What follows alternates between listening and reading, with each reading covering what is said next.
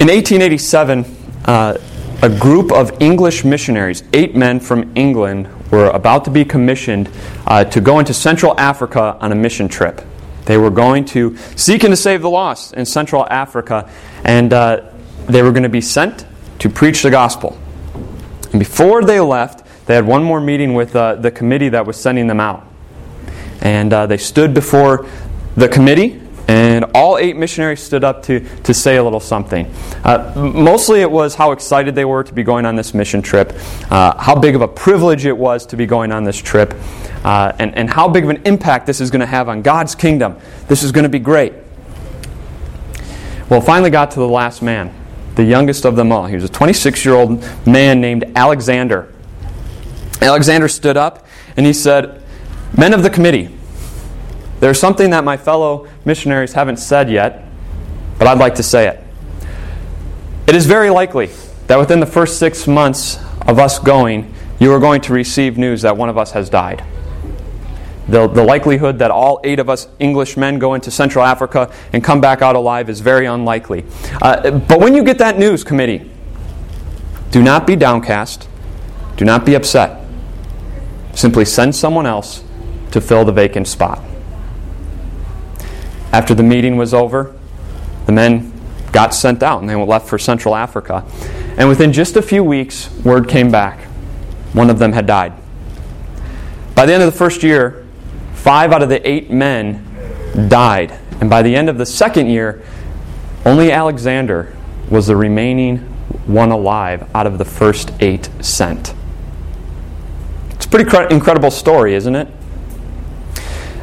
And as I read that story this week, I put myself into these men's shoes and I began to ask myself, would I be willing to go? Would I be willing to go to Central Africa in 1887 to spread the gospel, to seek and to save the lost? And yes, my head would like to say yes, but then I started thinking, I wonder what kind of doctors they had in Central Africa in 1887. What kind of creepy crawly things did they have? Do they have big old snakes, little snakes?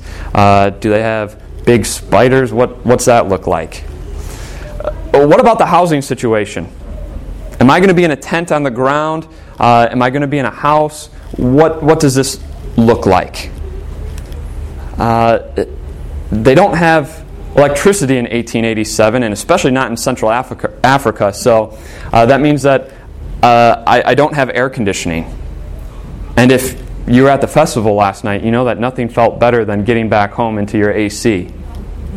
Uh, because there's no electricity, there's no uh, telephones, and that means that uh, I can't really communicate with my family back home. There's no Wi Fi, no internet, things like that. Uh, and what about running water? Am I going to be able to take at least a weekly shower? Because I know that after just a day, I get pretty ripe. And after last night at the festival, uh, also what felt really good was coming home and taking a cold shower. Uh, so after thinking about all this, I kind of came to the conclusion that I probably wouldn't. I kind of feel bad saying that, but I like my safety and my comfortability too much to go and do something like that. And those things are blessings. There's nothing wrong with liking those things, right? Uh, God has given us uh, running water, electricity, doctors, all these things. There's nothing wrong with liking those things. But today, Jesus is going to tell us a story. And the story is going to confront us a little bit uh, because it's going to let us know that maybe we like our safety and comfortability a little too much. You see, we want to be comfortable, we want to feel safe, we don't like to feel awkward, right? And so when it comes to seeking and saving the lost, we wish that my Jesus said, You're good if you stay with the group. Before we look at what Jesus said in the story, uh, let's first look at some background. Uh, because the first two verses of Luke chapter 15 give us some background information as to uh, when this story was told and why. And so we're in Luke chapter 15, starting with verse 1. Now the tax collectors and sinners were all gathering around to hear Jesus. But the Pharisees and the teachers of the law muttered, This man welcomes sinners and eats with them. All right. Who were these sinners? First of all, we hear the tax collectors. Uh, in the Jewish people's minds, tax collectors were arguably the worst sinners that they could ever imagine. Tax collectors were generally Jewish people working for the Roman government. Uh, and if there's one group of people that the Jewish people hate, it's the Romans. They are awful. We want our freedom from them, they said. And now our fellow man is working for the Roman government. They were traitors. On top of that, what the tax collectors would do is come and say, uh, You owe us 10000 for taxes. And then you would say, My taxes are only 6000 Why are you charging me 10000 Well, it's because the tax collector is going to pocket the extra 4000 And if you say, No, I'm only paying 6000 They'll go to the Roman soldiers, have the Roman soldiers come over, rough you up a little bit until you pay the $4,000. You pay the 4000 they give the Roman soldiers 500 Everyone's happy except for you. There's no way of avoiding it. They were thieves, and they were viewed as one of some of the worst sinners. The other sinners we're talking about, uh, these would be your prostitutes and other outwardly sinful people, along with Jewish people who were only Jewish by name.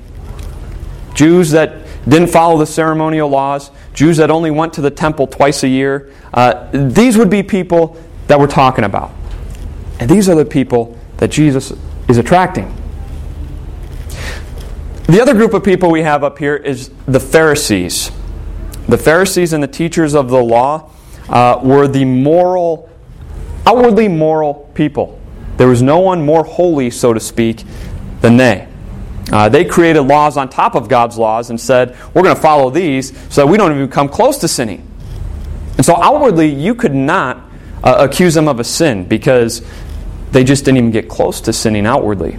Inwardly, they burned with lust and passions and uh, judgmental thoughts. They were just as big of sinners as everybody else. And they would not be caught dead talking to one of these sinners or tax collectors. They would not go and seek and save them. They would say, You want to hang out with us? You need to first change your ways. You need to shape up a little bit. You need to start following our laws. In other words, you need to find us if you want to hang out with us. And so they look at Jesus and they say, This man welcomes sinners and eats with them. And what they meant as a derogatory term is really the greatest news that we could ever hear, right? He welcomes sinners. And that's what I am. That's what you are. That's what everyone is. And Jesus welcomes us. He is the friend of sinners. He doesn't make us wait until we change our lives around. He welcomes us and He changes our lives. And this is what He wanted the Pharisees to know. And so he tells them this story.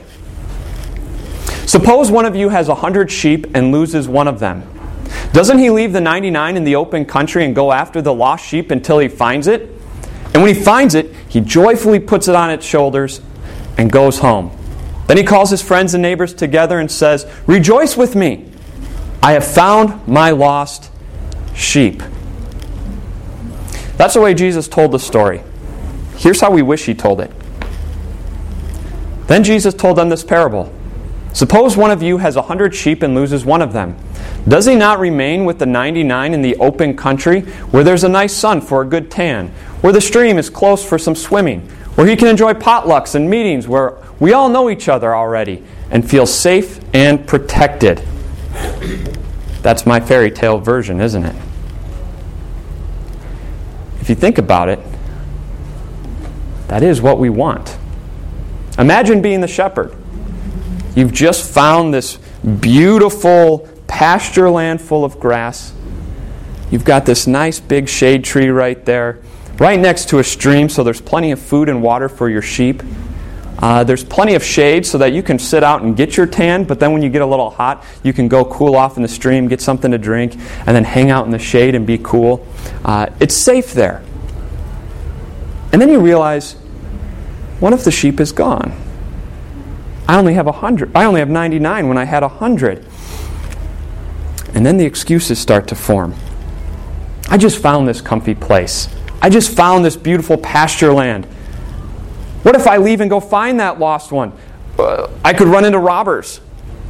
I could run into a lion and a lion could eat me. Uh, I, who knows what could happen? I could get lost myself and die of starvation or thirst. What if I leave and these sheep get attacked? I better just stay with the sheep. And now, just, I, I know sheep can't talk, and really they're not a very intelligent animal, but think from the sheep's perspective. We just got to this comfy place. We just got to this pasture land. It's safe here, it's comfortable. We like it here. That sheep wandered off on his own. Let him find us. The excuses easily start rolling off our minds, don't they? And that's really Pharisaical thinking, isn't it? Let them find us. And yet, we're guilty of this. We are. Maybe you just came from living a, a sinful lifestyle. Uh, maybe it's drugs, drinking, uh, maybe it's uh, addictions to porn, uh, maybe it's cursing, swearing, uh, telling obscene jokes and thinking it's funny. That's the way you used to live. And then the gospel touched your heart. And the Holy Spirit worked faith in your heart that Jesus is your Savior. And you found peace here at peace. And you like it here. It's comfortable. It's safe. These are the green pastures that you've been looking for. You're at peace here. You don't want to go back out there and associate with those kinds of people. You just left that life. It's nice here.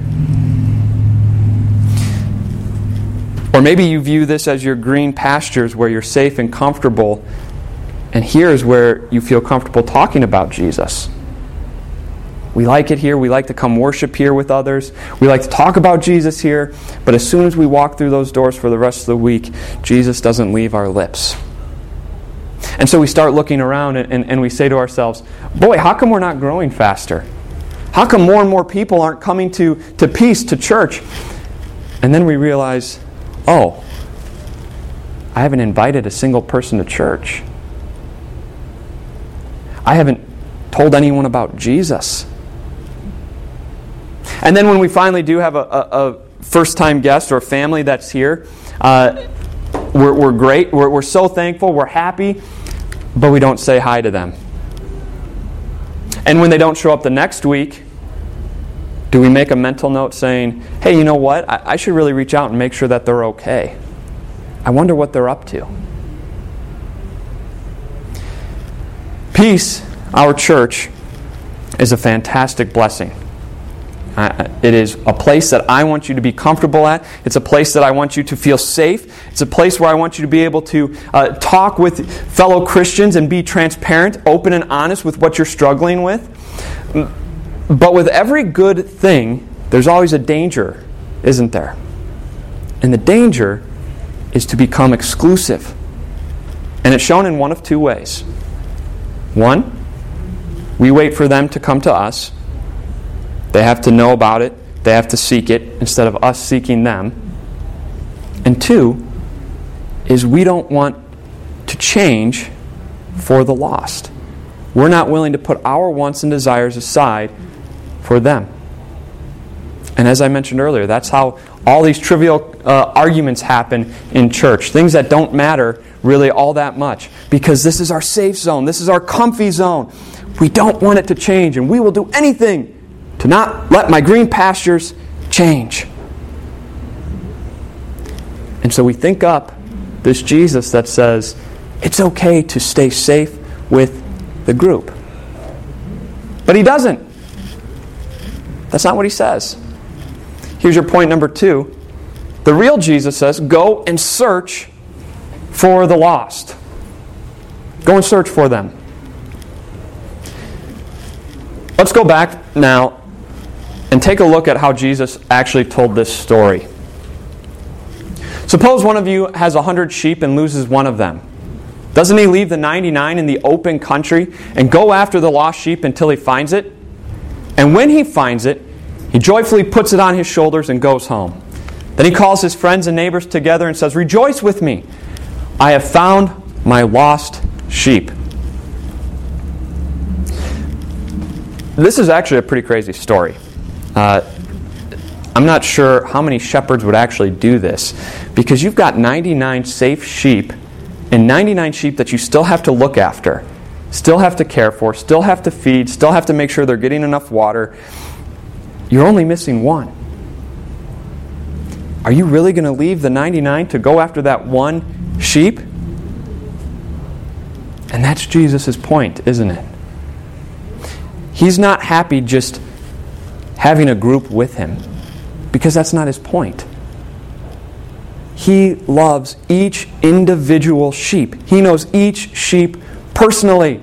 He knows everything about it. And when one wanders off, his heart hurts. And he knows it's scared. He knows it's in danger. And he can't let it go. And so he goes and he searches for it. And he wants us to go with him.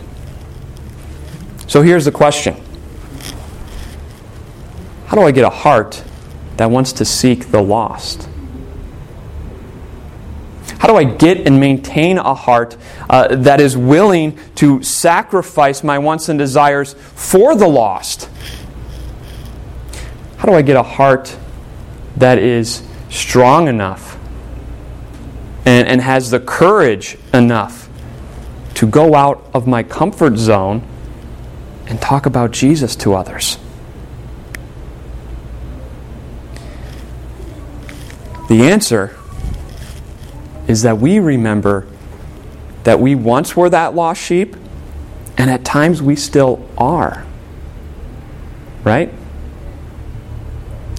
Maybe at one point in your life, uh, you were lost, and you were only concerned about one thing. Maybe it was a, you were only concerned about having a good time. Maybe all that you were concerned about was getting favor from others, winning their favor, winning their approval. And that's all that you could think about is winning these people's approval. And you were willing to do anything, even sacrifice your relationship with God as long as you had the approval of others. Maybe one day you woke up and you had this revelation I'm lost. You don't know how it happened. You don't know how you got here. Life just started happening, and, and, and one day you woke up and realized, I haven't been to church in, I can't remember when. I haven't opened my Bible in years. How did I get here? I didn't intend for this to happen. But here I am lost. Where do I begin to look? Where do I go? Maybe for others, you come to church every single Sunday. Every single Sunday, you hear that it's by Jesus' perfect life and innocent death that your salvation is complete. You don't have to do a thing. And yet, somehow, some way, you got lost. And you began to rely on your moral performance for your security and for your salvation, despite hearing every single Sunday that it's through Jesus. Even now, as we're sitting here, we are tempted to wander off from the group and do our own thing, right? Even now, we are tempted, as we're walking with the group this way, we're tempted to see that sin over there, and we think, I can just step off over here for a second and catch up with the group.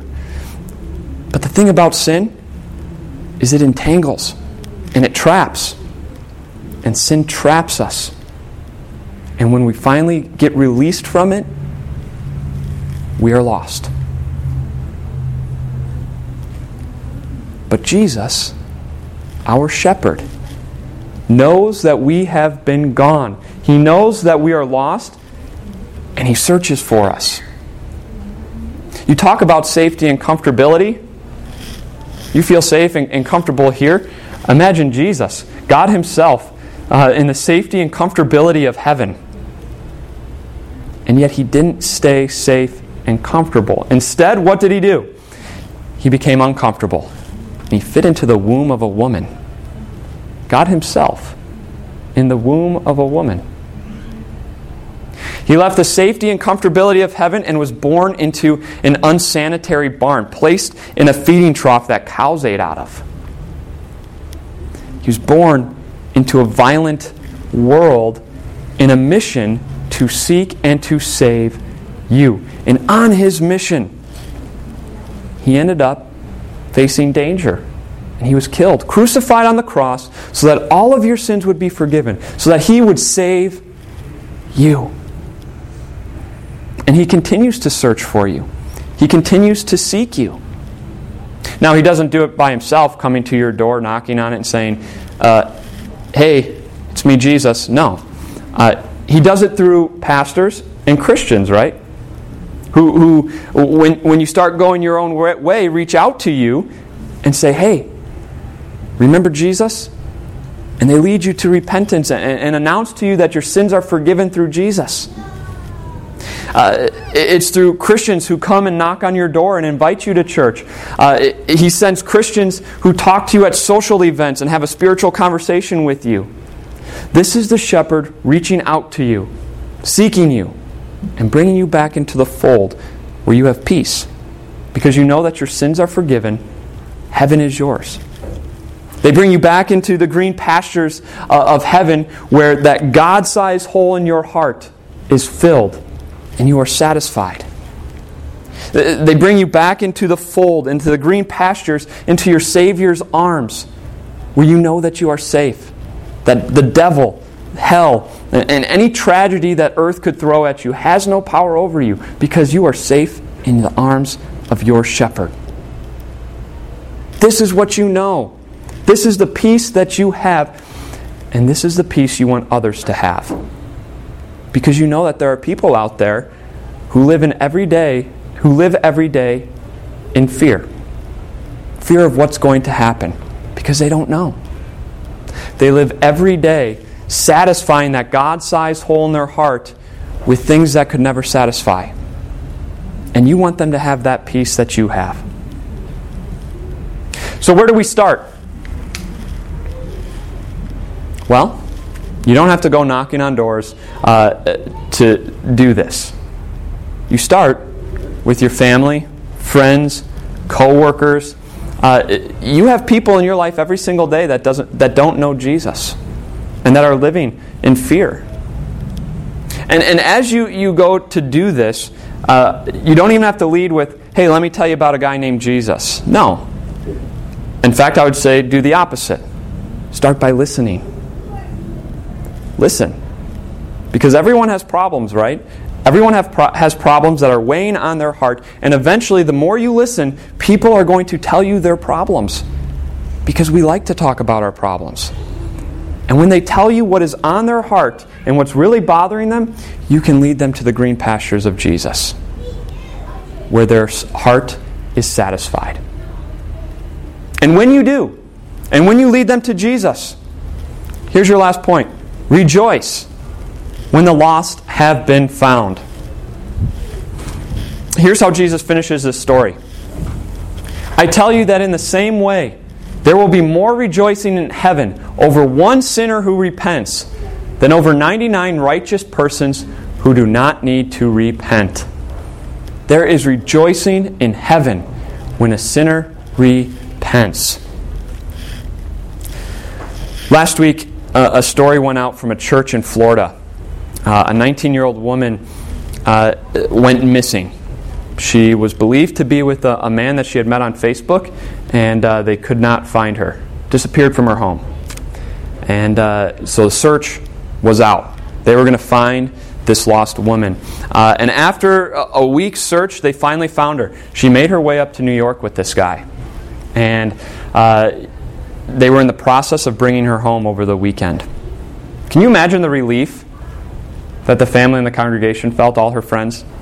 Can you imagine that as she got home, all the rejoicing that was taking place, that she was found?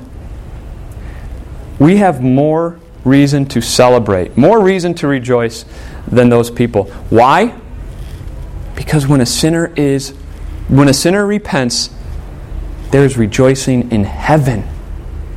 This isn't just earthly danger that we're talking about, this is spiritual danger. And the angels rejoice in heaven when the lost have been found. And so, what does that mean for you? That means that every time you repent, every time you confess your sins and you repent of them and you rely on Jesus as your Savior, there's rejoicing in heaven. The angels are, are celebrating. And so celebrate when your kids say they're sorry. Rejoice when they repent because there's rejoicing going on in heaven. It seems kind of odd, I know, but make a big deal about that. It's a big deal. Make a big deal about it when your friends or family or someone that you invited to church, make a big deal and rejoice and tell them how excited they are when they come to church. Because it's a big deal. It's a big first step. It's a scary first step, but it's a big one. So rejoice with them. It is very scary and very uncomfortable to leave our safety zone, to leave our comfort zone, right? It's incredibly scary. And yet we can't help it. We got to. Because the peace that our shepherd gives us is the best peace that we could ever have. And we want others to have it as well.